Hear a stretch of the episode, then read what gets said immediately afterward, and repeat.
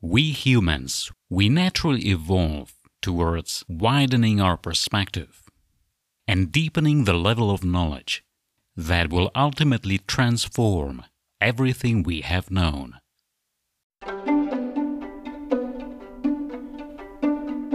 Hi, hope you're well. This is PD at the Art of Self Development. This podcast is for everyone interested in psychology or who wants to develop the most useful people and life skills for yourself and for the people around you. It's a common fallacy to think that the closer we get to something, the clearer our vision, and the better our connection with it the better our understanding. On some level, this is true, but there's a yet another perspective that we should take into account, and that is if we take a step back and we get a wholer, fuller picture, even with less detail, we actually get a better idea of how important something is and how we should approach it. And it's that moment of taking a step back that we take to understand more the context, not just what we are looking at, but what we are normally, usually, not looking at. Imagine you live your whole life in a room. You have no windows, no doors to leave the room, and everything you ever do, you do in that room. And that place, a tiny little speck on the face of the earth, is all that you've ever known. You've never been outside, you don't know the outside even exists, you've never seen it, and you have no concept for anything but that one little room. And then when you do get out, eventually, if you do, your whole life changes. Because there's so much more that you didn't think even exist or matter. And this is a parallel of our whole lives. Because we think that what we know, or that what we can see clearly, kind of is all that there is. So, this episode is about taking that bigger picture, understanding how important it is to challenge your views and challenge your perspective, and making it bigger, broader, fuller. Because only that way we can understand the connections between things, and especially how that which we know, that we have learned, can lead us to that which is yet to be discovered. And sometimes this is a surprise. In fact, it quite often is. In 1969, when Neil Armstrong, Buzz Aldrin, and Michael Collins reached the moon, they were at the end of this journey to explore the moon, and then they looked back and saw the Earth the way nobody else had ever seen it. And Michael Collins described Earth as seen from the moon as tiny, as beautiful, and as fragile. And these are characteristics that you and I would probably never use down here, but that's exactly what it is seen with just a little bit of perspective. And when they returned back to Earth, by the way, each one of them was changed forever. Other astronauts reported the same thing happening to them. This is sometimes called the overview effect. When you get to the orbit and you look back, you look down on the blue planet and you see the oceans, the continent, the clouds, you see all of it without any unnatural boundaries that we have created down here on Earth. And you see how beautiful and how interconnected all of it is. Because none of it exists separate. The whole planet is one. You can't divide a whole ecosystem where everything depends on everything and everything is interrelated and you can't see any human made boundaries, as in between countries, because there's nothing natural about them. In a way, they don't exist. We just think they do. We've made them up. This is why astronauts return back from the ISS with a forever changed perspective. Why they're more interested in humanity as a whole and protecting the whole planet's ecosystem. Something happens to you when you're in orbit that'll change you forever and to the better. And this would be an expensive endeavor, of course, but if each one of us could do that, if we could see our planet as a whole, that experience would make each one of us better. I'm certain of that. What we know is our entire world.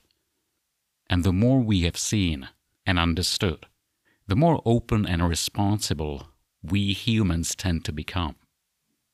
So let's get out of that box. Let's get out of the room, the house, and the country in any and every way possible.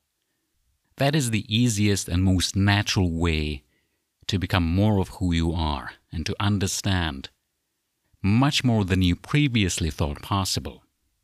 And one of the many good things about life is that we can do this indefinitely. There's always more to see, always more to learn, always more to experience. And some of it happens naturally as we become older over time. But then again, you don't want to spend your life waiting. Anything that you do that's more, that takes extra effort to achieve something, is a huge catalyst in this natural process of having your perspective becoming bigger, fuller. That allows us to see how interconnected everything is. It's the cosmic perspective that we can all develop in ourselves.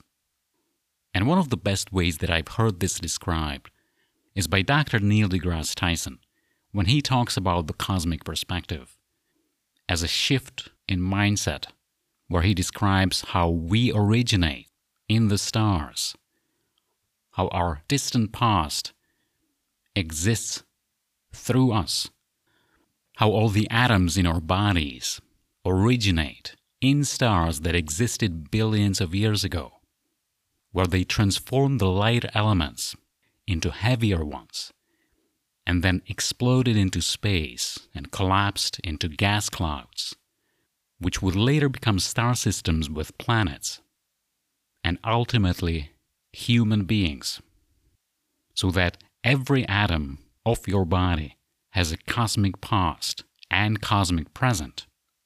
Because as much as we live through the universe, through cosmic events, universe exists through us and in us.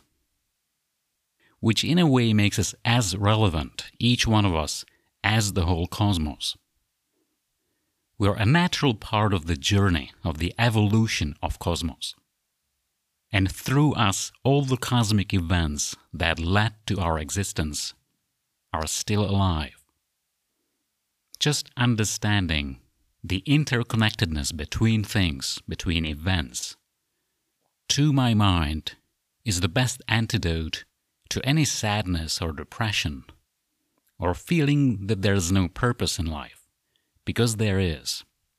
And for the most part, it is just to exist, to understand our connection to the universe, to what's going on around us, and trying to make things better in the time and place that we have. To me, that whole idea is almost spiritual in a way that is no nonsense. It is a spiritual way of embracing science and facts rather than woo woo ideas. Because if you're curious about the universe, you don't need to make anything up. Universe is fascinating just the way it is and it gives us enough material to try to grasp and understand and use to make lives better. And it also teaches us that we are not nearly as important as we like to think, which is a good thing because you can relax knowing that as important as you might be, you're not the center of the universe. The earth is not the center of the universe, nor is the sun our solar system, and the whole galaxy. There's so much more out there. And to some people, this might be depressing. But if you have a healthy ego, you can find it empowering to realize that there's so much more that you are a part of. And we need this disruption in the sense of importance that we have just to see things more clearly, to get away from ourselves, from who we think we are and how important we are, and get a better idea of our true place in the cosmos. So develop this habit of standing back and taking more in, getting a broader perspective. Be comfortable seeing yourself as small, small but important, and connected. And you can use this idea in your day to day life just as well. And it is very useful. For example, many people get worried or self conscious in situations like public speaking in front of a big audience, teaching in class, going on a first date. And in each one of these things, widening your perspective can be hugely beneficial. Because when you focus on the audience, on your prospective partner or employer, or just the greater good in anything you're trying to achieve, any sense of self consciousness or worry that could stab you in the back will disappear. This is my experience as a self conscious introvert that I have been my whole life. When I was younger, I found it hard to talk to people, especially to girls. And the idea of speaking to an audience terrified me. But just taking the perspective of the other people involved and seeing what I can do to make their experience or even their lives a little bit better transforms this old mindset and allows us to come up with the best that we didn't even know we had. So, this has become a common experience that I use when I teach, when I talk to people, when I write, when I make this podcast, and in everything else that is not just about me. It does take practice to understand the perspective and to get it right. But the benefits of having a cosmic perspective and applying it in a day to day life, in all that matters to you, are incalculable.